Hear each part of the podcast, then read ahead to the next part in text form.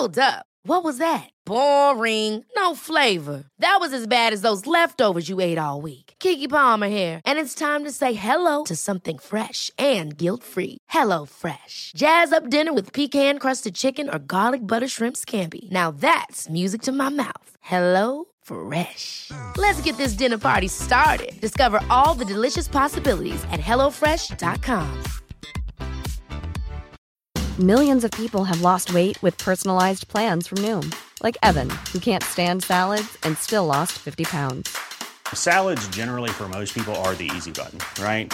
For me, that wasn't an option. I never really was a salad guy. That's just not who I am. But Noom worked for me. Get your personalized plan today at Noom.com. Real Noom user compensated to provide their story. In four weeks, the typical Noom user can expect to lose one to two pounds per week. Individual results may vary.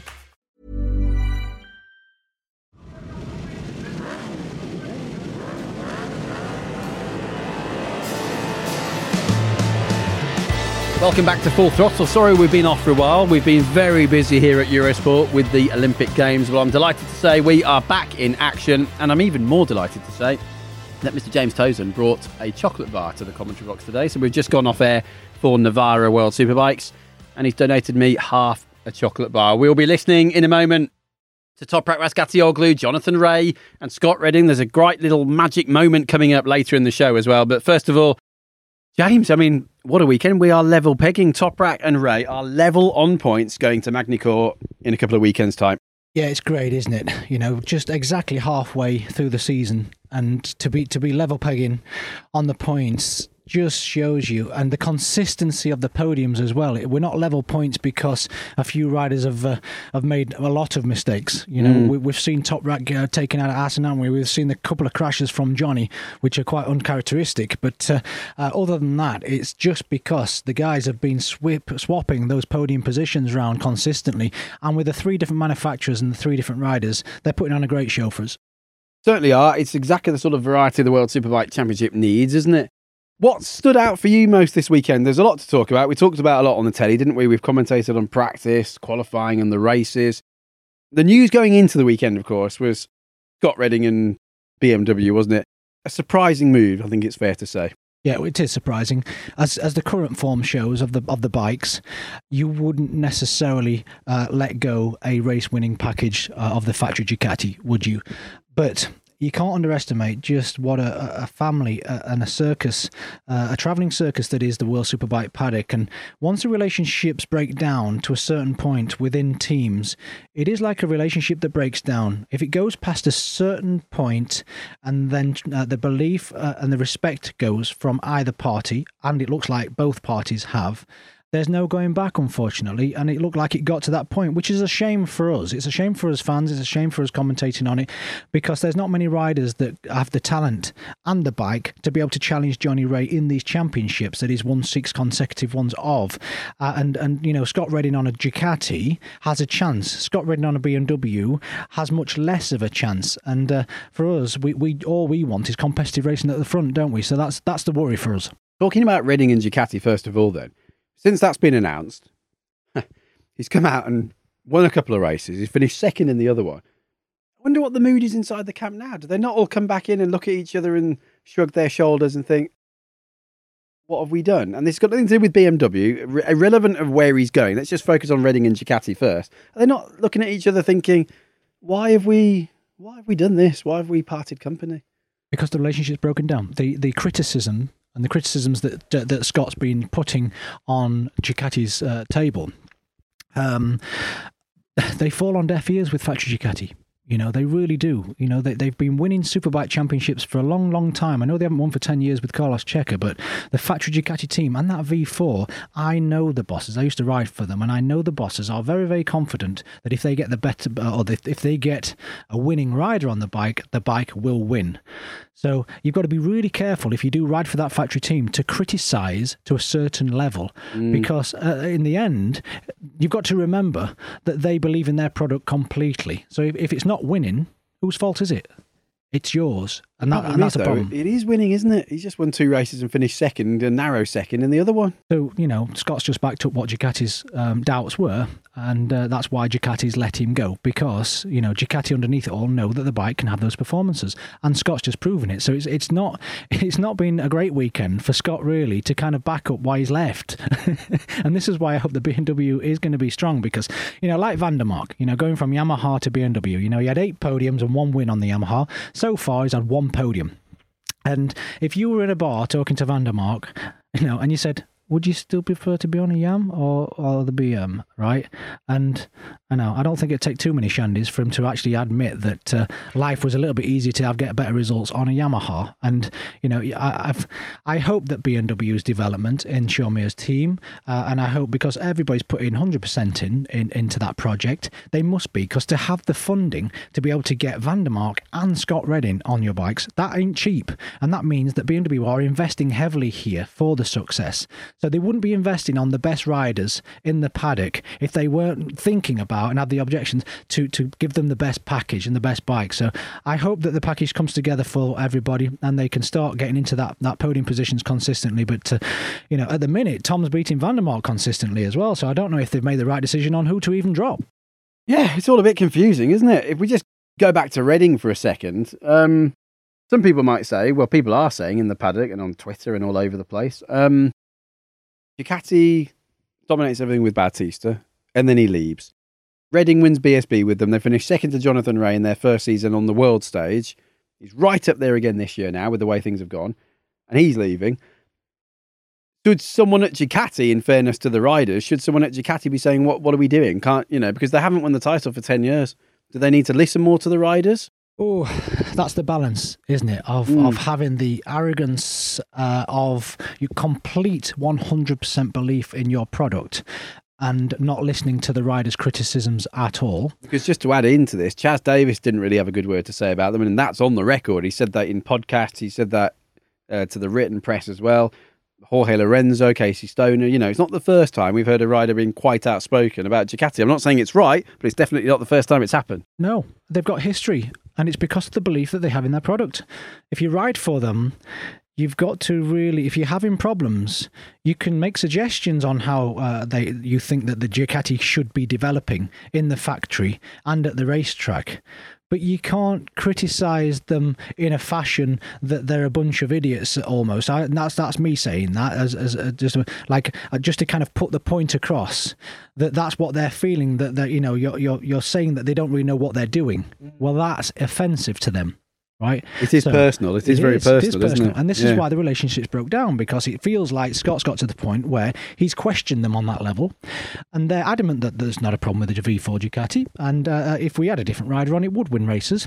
Uh, and uh, you know, if you feel like that, if you think we're idiots, you can find another place, and and it- they've done that with other riders, and you know, you've got to say, um, of course, there's a compromise.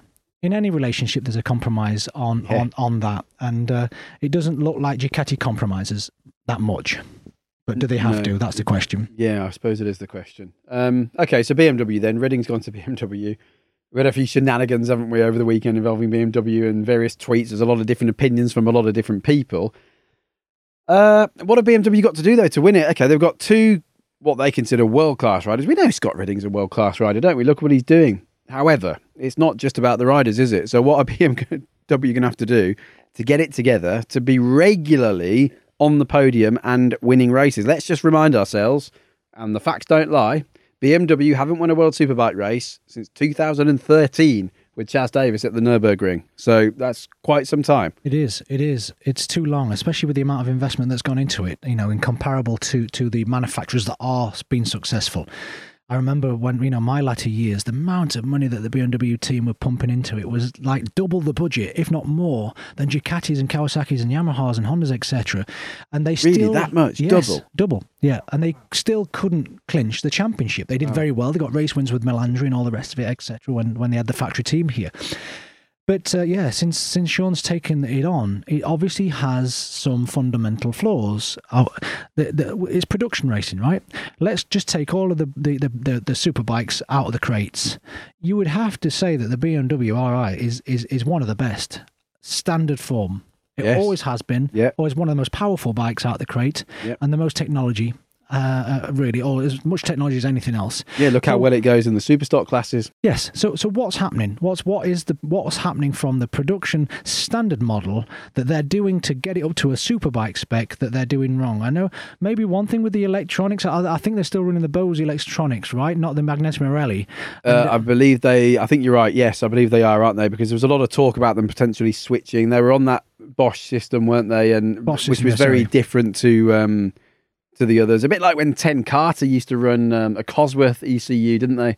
When Hmm. it was Honda Motor Europe. Yeah, there are a few differences, aren't there? There are, and, and you know, electronics are so important at the minute. So, if you're trying to design electronic system independently, and it, it's not a small company, they'll have some very, very intelligent people that's working on that. Yeah. Um, but you know, the, the the amount of time that Magneti Marelli has been in the paddock, and not only worked with teams, but more importantly, have worked with Pirelli tires because it's the relationship with the electronics and the torque curve of the bikes with the grip that you've got in all kinds of conditions. The Magneti Marelli seems a little bit more advanced, but uh, I'd have to double check to see if they haven't changed. But I, I know for quite a long time that was a bit of an Achilles heel for BMW. But uh, there's so many different components. You know, there's the suspension company from Showa to Öhlins uh, uh, to to uh, to the WP and etc. etc. They're on different brakes as well, aren't they? Most of the paddock are on Brembo, and those factory BMWs are on Nissin. Mm-hmm. So that's not a, a bad reflection on Nissin. However, there's a lot more data in the paddock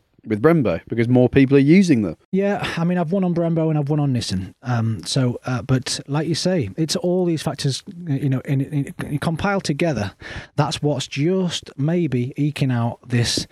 I mean, this weekend they were like 0.6, 0.7, even 0.8 of a second a lap off every single lap, which is which is not an easy task to close down. If you're 0.2 or 0.3, 0.4, you know that's that's just a click here and there, and, and just maybe you know turning up um, and and being on it for the weekend without too many differences, or the track suits you.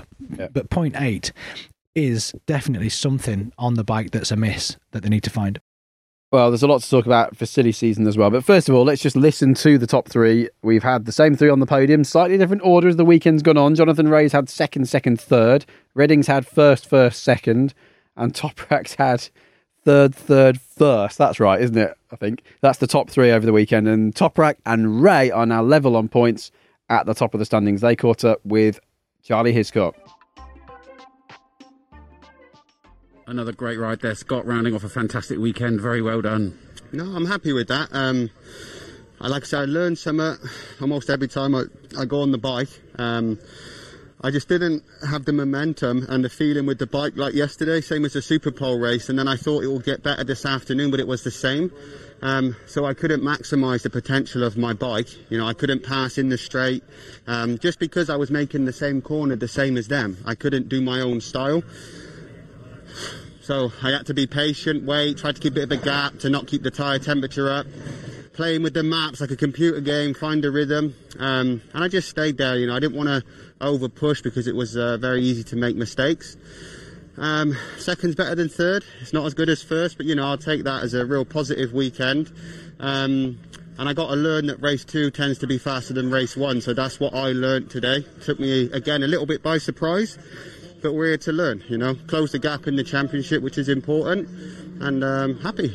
Well done, Toprak. What a brilliant ride. Very well done. Congratulations. Thank you very much. Uh, not easy race, but also I feeling bike uh, much better, and also bumping I feeling bike soft, and very good ride.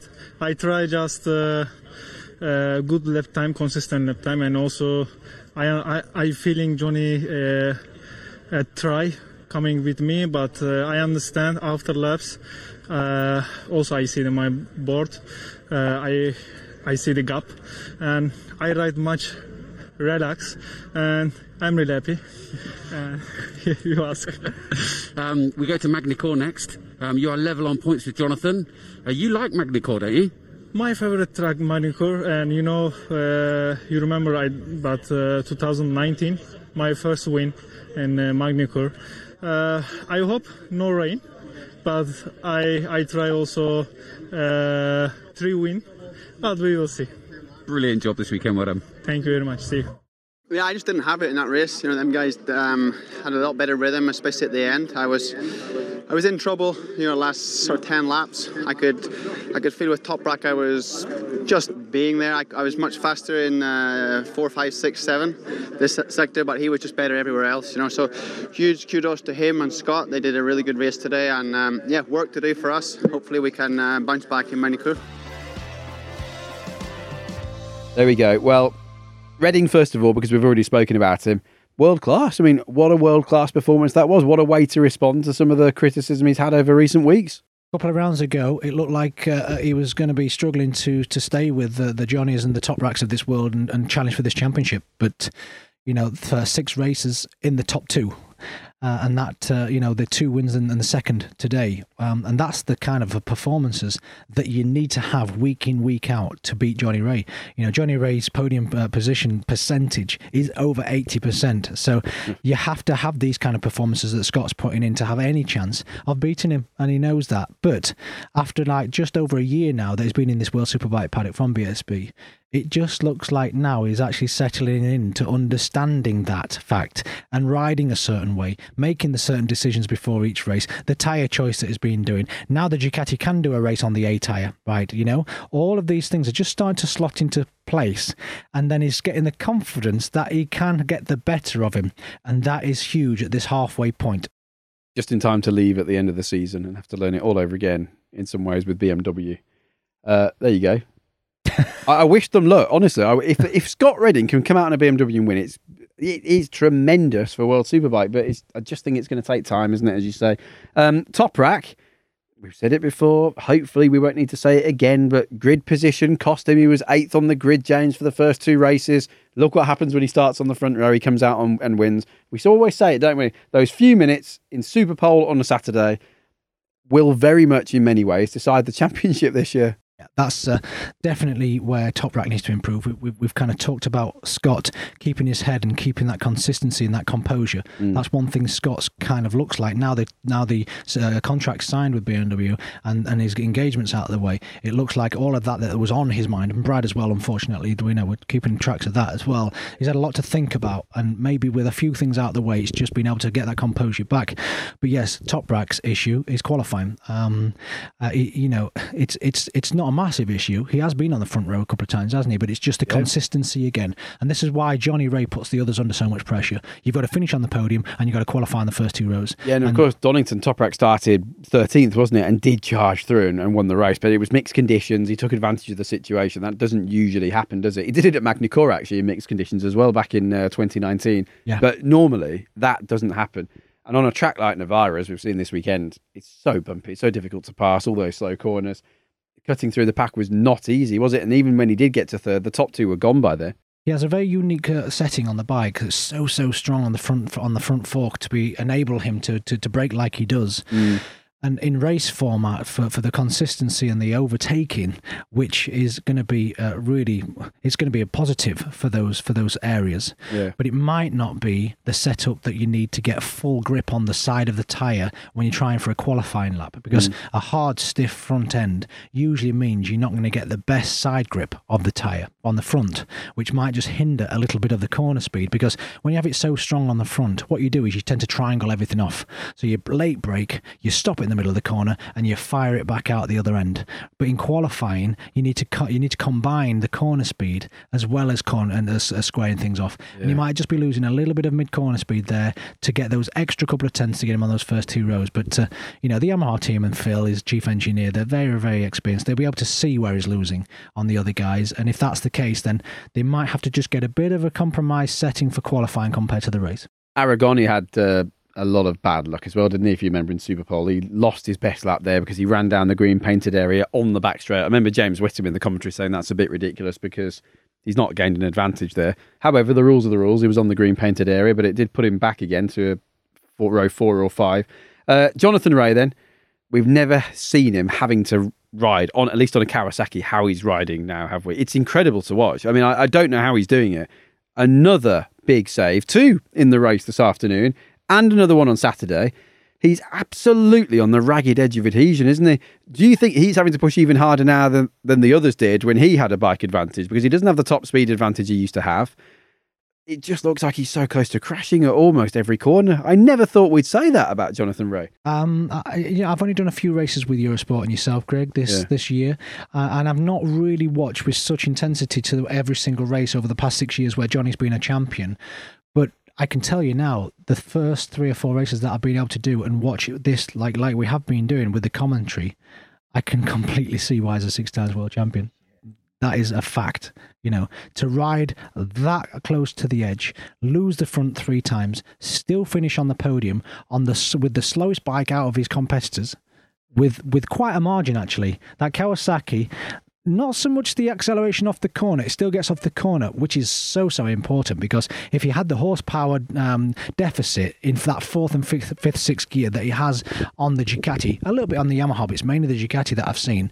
Oh, it, it would be a, a, very very difficult task for Johnny to compete with those two guys this year, uh, and the way that he's doing it, you know, and the saves that he's making, and how much he is pushing, it's incredible to watch. And like I say, uh, I can I can clearly see why now he's been so how he's been so so so, so successful. You'd think Magny-Cours should be better with some of those sweeping long corners like uh, Estoril and the Golf King. That Kawasaki goes well, doesn't it, through the sweepers? But Navarra doesn't really have any. They're all slow corners, aren't they? Yeah, I mean, in Magny-Cours, you've got the two really tight hairpins and then Yeah. onto quite long straights where you'd have to say that, uh, you know, the Kawasaki on those first gear corners, that acceleration seems to put the power down a little bit easier because maybe with the less horsepower, less power going through the rear wheel, it finds a little bit more traction. And then you can go forwards a little bit better in those lower gears, the first and seconds. But, you know, out of the turn three and four at Magny-Cours, down that long, long straight with the kink, obviously the, uh, the Ducati will come into its own. But again, different tracks. Magny-Cours is going to be a completely different time of the year this year in August. It's always been in October and always been horribly cold and rainy ever since I was uh, racing in the championship. So it's going to be interesting to see what setup changes they're going to have to make with a hot Magny-Cours. Well, it's still France. It still could be Yeah. 10 degrees maybe in August because we never know what we'll do at the minute with the climate. But uh, Yeah. you'd have to say it's going to be much warmer than usual. Yeah, it's brilliant, isn't it? This COVID situation is awful as it has been and still is for so many people. At least one positive we can try and take from an awful situation is that it's shaken up things in the championship, hasn't it? I know that's uh, not important at all, you know, in the grand scheme of things, but at least it's something, isn't it? We've got new circuits, different circuits hosting races at different times of the year, and it has shaken up the championship. There's no doubt about that. It has. To race in Spain in August with over 50 degrees tra- track temperature is is uh, on on the limits of uh, of you know of of of what uh, of what these bikes and tires can cope with. Um, you know, Magny-Cours is not going to be anywhere near the problem uh, unless we have the heat wave that uh, so many have suffered from it in Europe. They've had uh, over 40 degrees, haven't they, in some places with uh, with Cyprus and Turkey, etc. With the fires, it's been absolutely awful. But uh, uh, but yes, um, it seems quite trivial, really, about just trying to get some Pirelli tires to work on a racetrack compared to the world's issues at the minute. But it certainly gives a lot more um, the teams a lot bigger and tire manufacturers a lot a lot to think about of the differences that it is going to kind of crop up for them. We've got a magic moment coming up in a second. Just before that, though, what about Andrea Locatelli? 444. He'd already had podiums earlier in the season and top fives in the last uh, nine races, I think it is now. That guy, I mean, bearing in mind the limited testing they have now, James, and the crew chief, uh, Andrew Pitt, they speak in Italian. They're really good friends as well, very much like Pere Riba and Jonathan Rea. That's incredible after what he did in World Supersport last year as well. What a rider. He is a star of the future, isn't He he? definitely is. Exactly the same age as Toprak, 24, and on the same birthday. Yes. Um, but obviously, Toprak's got the extra couple of years of experience. But uh, a young kid, Italian, he dominated last year, very deserved to come up to Superbikes. I was a little bit surprised that the factory team took him on straight away and not, uh, you know, obviously Gerloff or Nozane's the, t- team um, there. But because he was so, so dominant in Supersport, the potential that he did show, uh, I'm very, very pleased that it's worked out for Yamaha because that was that was a bit of a risk to put him on the factory bike compared to the Gerloffs of, the, of this world or whoever's available. You know, that's a that's an established, experienced superbike rider. Um, it's, it, it doesn't happen very often where super sport riders get a chance on a factory bike straight away. But I tell you what, he's grabbed it by the horns, hasn't he? And fair play to the lad. I'm not going to be brave enough to give him the wooden spoon award for all his fourth places at the minute. but um, yeah, you know, the podiums at Assen has just kicked him off on it, and you know, it's brilliant to see, and he is a star of the future. And amazingly, amazingly, no World Supersport champion has ever gone on to win the World Superbike title as well, which is quite incredible considering World Supersport goes back to 1997. I wonder if he could be the first one day. Might have to wait for Jonathan. Well, I was, that's probably doing Andrea a disservice. I was going to say maybe it'll have to be after Jonathan retires, but even when if it happens, whenever it happens, that'd be a nice bit of history to make. It just shows you how much confidence that Yamaha had in him because that history Yes. that you just reeled off there, Mm. that that sticks. And all the managers that, that are employing these riders in that paddock have Yeah. been round of the whole era of Yeah. these championships. Yeah. And they know the Supersport champions don't win Superbike championships. Yeah. So fair play to Andrea Dosoli and, and, and, and uh, Evie Herbie and everybody in Yamaha for actually going, oh, hang on a minute, this kid looks different. Yeah. And um, I'm really pleased that Andrea is repaying them for that, uh, that for that trust in him. And uh, the, the, and also is going to be a fabulous asset to Toprak coming into this second half of the season because Alex Lowes doesn't look like he's going to support Johnny. and Rinaldi definitely doesn't look like he's going to support Scott Redding. So if you're going to need a teammate to take a couple of points off somebody, Exactly. Locatelli's looking good. Exactly. If we got Toprak winning races with Locatelli second and then Jonathan Rea or Redding or, or whoever it might be, yeah, that really could decide the championship. Uh, Ducati's back in the lead of the manufacturers now, by the way. Yamaha second, Kawasaki third. Totally unexpected. Let's talk about silly season, but first of all, a quick magic moment. Let's have a listen into what we've got this week.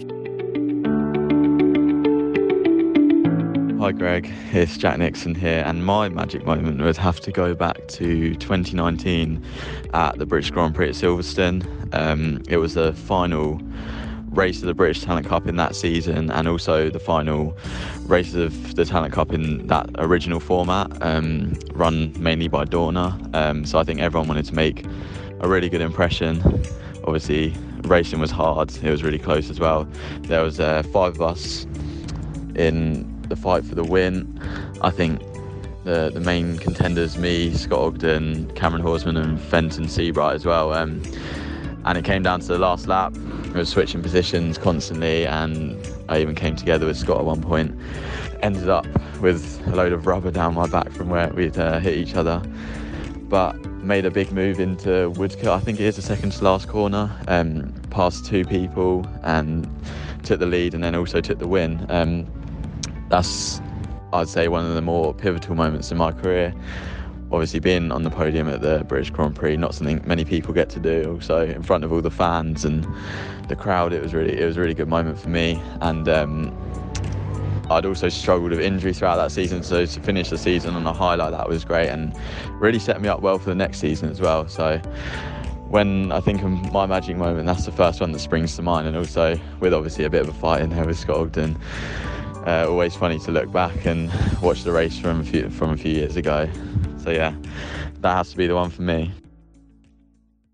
Jack Nixon there, very close mate of uh, Jake Dixon. Jack Nixon up there this year, uh, leading the way in the British Junior Superstock Championship, and that was an incredible race. That Talent Cup race alongside the British Grand Prix at Silverstone. See if you can watch it back. It is on YouTube. It was amazing stuff. 2019. Right, silly season then, James. By the time this podcast goes out, I reckon we might have had a few announcements. We may well have had Bautista confirmed at Ducati. It looks like it's going that way. But as we record it, Sunday evening, it's just coming up to four o'clock Spanish time, three o'clock UK time. Let's just go at you know how things are at the moment. We can only say what's happening based on the uh, current moment in time. Bautista to Ducati. I suppose it looks like it's going to happen. That's what most people in the paddock are saying. Is that an admit- uh, admittance though from Ducati's part that they got it wrong to let him go the first time? Oh, it's you've got to weigh up your options, and let's weigh up the options. What you got? You've got uh, um, Lecuona, possibly Petrucci, possibly. Yeah. Uh, any BSB lads? Irwin, mm, Brookes, no, Probably not. not the current form. That's it. Iddon, mm, you know, and also the British boys. Uh, from what I've seen of, of, of the list, very very little experience on European tracks and, and global tracks. Yeah, you know, as we said before, testing's so limited yeah, now. and ten days. That's all you've got. yeah, Ten days, yeah. and it- it's it's a huge, huge disadvantage to not know the tracks at all. Rossi, And- Rossi, the t- Ducati return. Oh, well, we wish. Yeah. we wish. Yeah. Now, I, I think Rossi is going to go to four wheel racing and be and uh, and uh, have a bit safer of becoming a father. And Yeah. uh, congratulations to him and Francesca. Actually, they just uh, announced the other day that they're going to have a little baby girl. So congratulations to them. Uh, Mm-hmm. But um, um, yeah, Bautista he was at least as successful as Scott at this point in his Ducati career. You'd have to say, Yes. you know, arguably um, around the same kind of level, right? Yeah. Ducati have got a little bit of a thought that the smaller riders are a little bit easier on the V4 as the issues that it does have that the, the rider needs to have. And, you know, that, uh, a bit contradictory this weekend with how big Scott is. Um, but yeah, when you consider Rinaldi struggling. and Rinaldi's struggling. Yeah. But it uh, it was only a couple of races before this that it didn't look that way. And this is the problem with motorcycle racing; it changes, doesn't it, so quickly. But but uh, they need a they need a banker.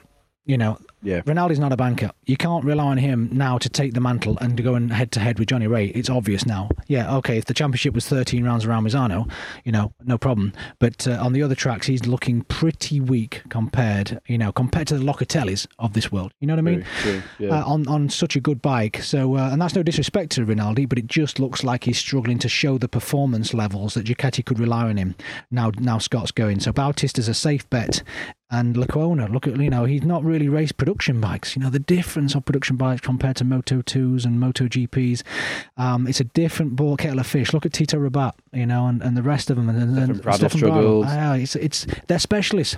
The superbike riders are specialists. The the MotoGP bikes are, uh, riders are specialists, and they can they've got used to riding those bikes to their limits. So uh, I can understand it. Going back to the Ducati, season, I can understand why they're doing a safe bet going back to Bautista. Do you know we always talk about that Ducati having a really thin operating window, James?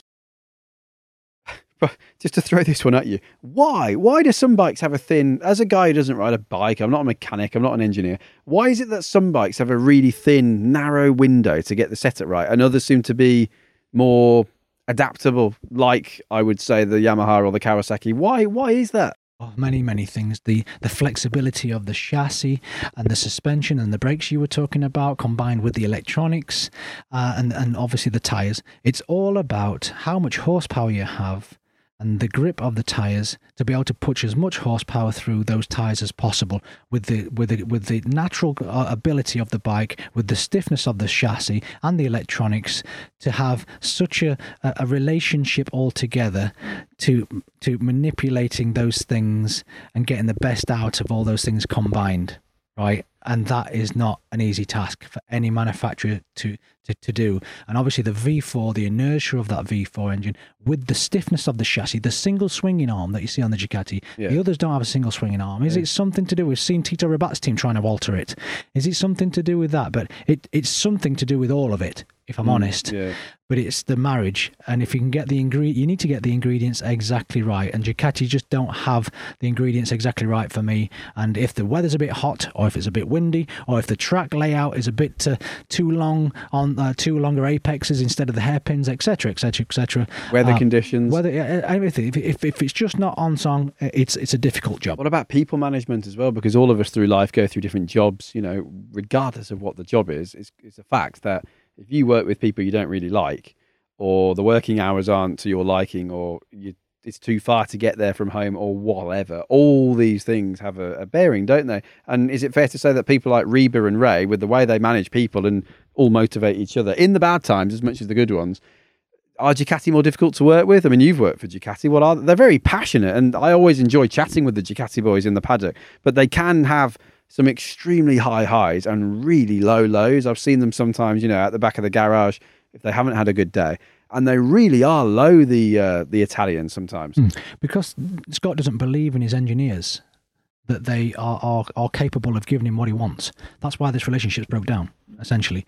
But I noticed when I saw Johnny Rea talking to Pere Riba at every single post race uh, uh, incident in the Parc Fermé, right? What happens is Pere Riba tells Johnny what the problems are and what we're going to do to the bike for the ideas for the next race before Johnny's even said anything. Yeah. Because Pere Riba's an ex-racer, a fast one. Yeah. Right. And he's watched that bike closely on telly, and he can see the suspension problems. He can see the force on the front. He can see it losing the front. Right. He knows before Johnny's even said a thing what Perariba needs to do to that bike to improve it. Whereas Scott, the chief engineer, because he's not really ridden before, he has to listen to Scott go on and on and on about the problems that he's got before he makes a uh, a collective um, choice and understanding of what that that information is. Yeah. And then he goes to the computer to see if it backs it up with the telemetry. Then he makes a decision on it. Phew, big difference. So Johnny then, Big difference. by the and, time and the speed, the, the, sorry, Greg, the process and the speed Yeah. of improving things. Yes. With because what there's not much got. time, is there? It's Not like much time at all. Friday. There's only two practice sessions. There's not much time. You know, you're only going to come in the pits. You probably have three or four exits, don't Yeah. you? Four stints on Yeah. track. There's Big only a- advantage. yeah. So Johnny then, James, by the time he's got to Charlie with the Eurosport microphone, or Anthony or Roman with the Dorna microphone, he's already sort of in his mind thinking ahead to the next race. He's up on the podium and he already knows Per- Perez got it covered to a Hmm. certain extent. His mindset must be Free. Free, yeah. Exactly, mate. Completely different. Exactly. And he hasn't even got back to the garage yet. Exactly, and, and and he doesn't need to worry because if you're not really on the pace and you're struggling and, and you've just lost out and you, you're not winning, but you're on the podium, but you're not winning, right? The, the calculations that are going through your head to try and find those two tenths a lap are unbelievably ridiculous when your adrenaline's pumping straight through your veins. Yeah, right. yeah. So, like you say, Pere Riba has got it sorted. The calmness and and and how uh, relaxed Johnny would be with the comfort. That his team already knows what the issues are. Don't worry about it, mate. You get your leathers off, go and have a shower. We'll get this sorted for you, pal Yeah. compared to Scott Yeah. is constantly thinking, how can I tell my engineers in a more clear way, better way of how, what I want? It's it's a, it's a real honestly psychologically it's a massive advantage. We saw this after the Supersport race on Saturday, didn't we? Steve Odendahl was chatting with his mechanic, but then the mechanic, that was in English, of course, the mechanic had to relay, translate to Italian to Fabio Evangelista, the team boss. Yeah. Um, That's another it- middleman. Another middleman. Yeah. And it's obviously, like you said in the commentary on Saturday when we were live on the Eurosport app at the time, highlights available on the app, by the way, and uh, on the programs coming up over the next few days before Magny-Cours. But um, yeah, it, you might have things lost in translation. It's not just that, is it? It's just the time it takes as Yes. well to translate. The, the, how direct the line of communication of improving that motorcycle, where Pere Riba knows what's wrong with that bike before Johnny even says anything. Of course, Pere Riba will listen to Johnny, but I'm sure 90% of the time, all Johnny does is back up what Perry's already thinking. Telepathy. Yeah. That's priceless. Yeah, incredible, isn't it? Okay, well, just before we sign off, let's have a little bit of fun. As I say, by the time this goes out, I'm sure we may have, well, not necessarily, but we probably would have had some press releases about rider announcements for next year. Um, there's no point going through the whole grid, but Honda, let's just finish on Honda because we've spoken about pretty much all the other manufacturers. Who would you want on the Honda? If you were in Leon Camier's shoes and Jordi um, who works alongside him, who used to work at Estrella Galicia Moto 3, and the Japanese, as Leon said to Charlie this weekend, it's not just Leon making the decision. Who would you want on that Honda? Because I guess you need someone fairly experienced to develop the bike, but you've got Lecuona's name around, Davies, Sykes. Um, there's not too many others around, are there? I'd want Johnny Rea and Toprak. yeah. yeah. So why don't they go for them then? Why can't they offer Jonathan Rea? It's HRC. Why can't they offer him massive money and bring him over? because Johnny Rea, six times world champion with Kawasaki, with Pere Riba's relationship that we've just been talking about, and you know, uh, you've got to walk in, you know, with what double, treble? Yeah, because Johnny would want to bring to Pere with him, wouldn't he?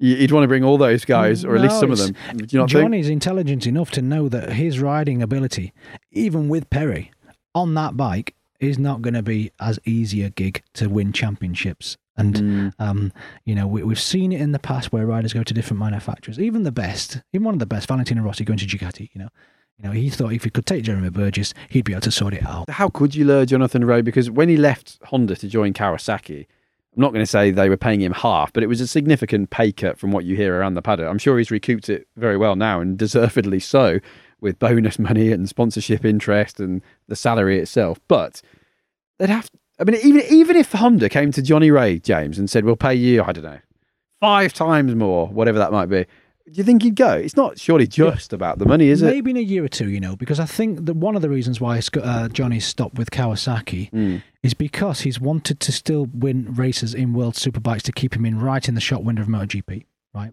Really? So you reckon that Petronas stuff? You know, there was some real. of course. Yeah. Yeah, you, it wasn't just Johnny's management. You can't be a six times world champion without anybody sniffing around, you know. No, you, I mean, they, they'd be stupid, wouldn't they? People like Petronas to not consider Jonathan Rea, yeah, surely. Completely, completely. But, Yeah. you know, again, no track knowledge about what, six, seven tracks in MotoGP? I know that I've been, I've, I've done it. To, to, to, to go out there of pit lane and you've got 45 minutes to get up to speed against Valentino and all the rest of the boys, and you don't even know where the first corner's left or right, it's a tough gig. And the, the, the team managers know that. And I think that's one Achilles heel that Superbike riders have is just the track knowledge. Um, but I think, uh, yeah, Kawasaki and Johnny's relationship is kept there because he knows he can still win. And if he's winning, the confidence is high and he's right in the shot window of MotoGP. He, he wasn't ready to take a paycheck off anybody else and risk being fourth in World Superbikes because he knows that would have definitely slammed the foot door Yes, in his that's face. true, of So- course, yeah. So, he might do another couple of years, and then when he when his MotoGP career is definitely sailed off, then he might want a new challenge for his life in World Superbikes with somebody else for a lot of money. But at the point, I think over the last six years, he wanted to keep himself right in the shop window. So for how many years now? Just before we sign off, let's just um, you know, we shouldn't assume anything. It's dangerous to assume. You never should, should you? But let's just say, for the sake of the argument, Jonathan Rea keeps winning World Superbike titles, which is pretty likely, you'd say.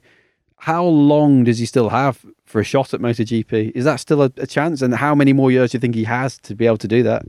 I, I think this year year's a cut off. You know, he's what thirty four now. I think Yeah. this I think this year's a cut off, and um, and also you know he's now the greatest superbike rider ever um, by two championships. You know, uh, the closest being Carl Fogarty, obviously with four, and if he wins this season, it'll be seven.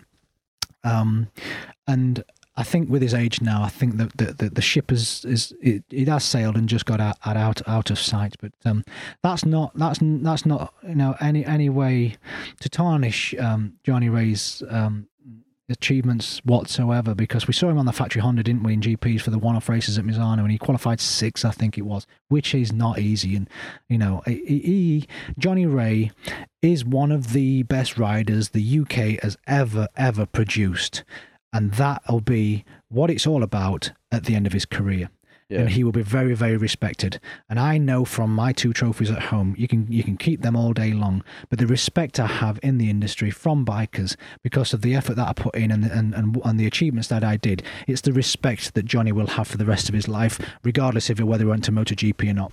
Because some people say, oh, he's never going to be a legend because he's not winning MotoGP. Surely you don't subscribe to that, do you?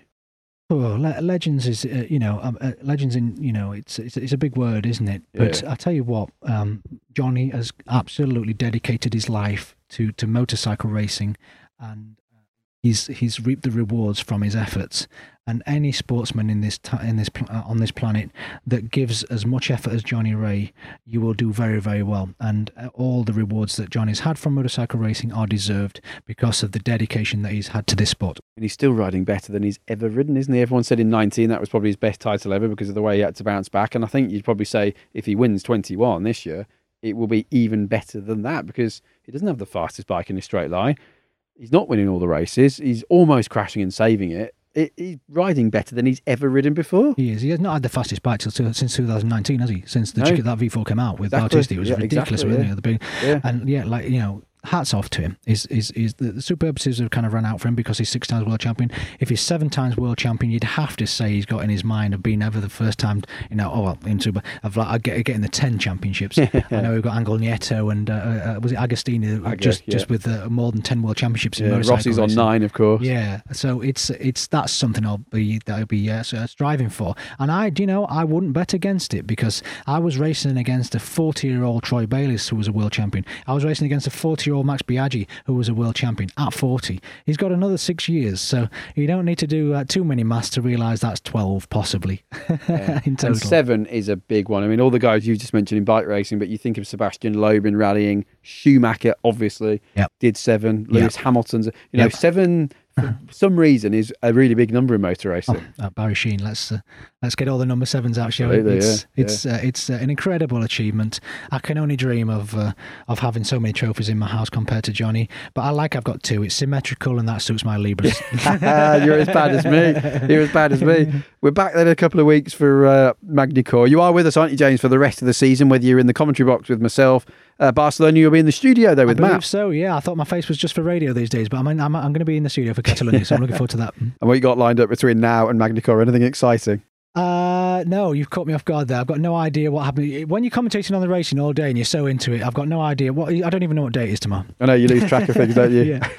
Thanks very much, James. Let's what the situation is with the rider market by the time we get to Magny-Cours. Podcast will be back next week. Not quite sure who's going to be on it yet, but we'll get that sorted. Uh, I'll see you soon, and thanks for the uh, half of the chocolate bar as well. My pleasure. Cheers, guys. Imagine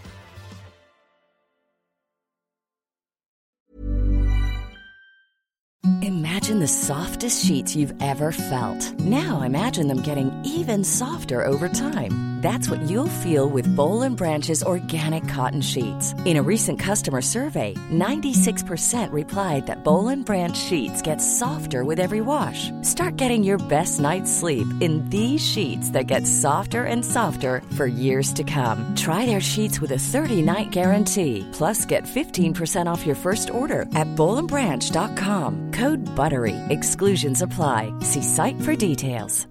Ever catch yourself eating the same flavorless dinner three days in a row? Dreaming of something better? Well, HelloFresh is your guilt-free dream come true, baby. It's me, Keke Palmer. Let's wake up those taste buds with hot, juicy pecan-crusted chicken or garlic butter shrimp scampi. Mm. Hello Fresh. Stop dreaming of all the delicious possibilities and dig in at HelloFresh.com. Let's get this dinner party started.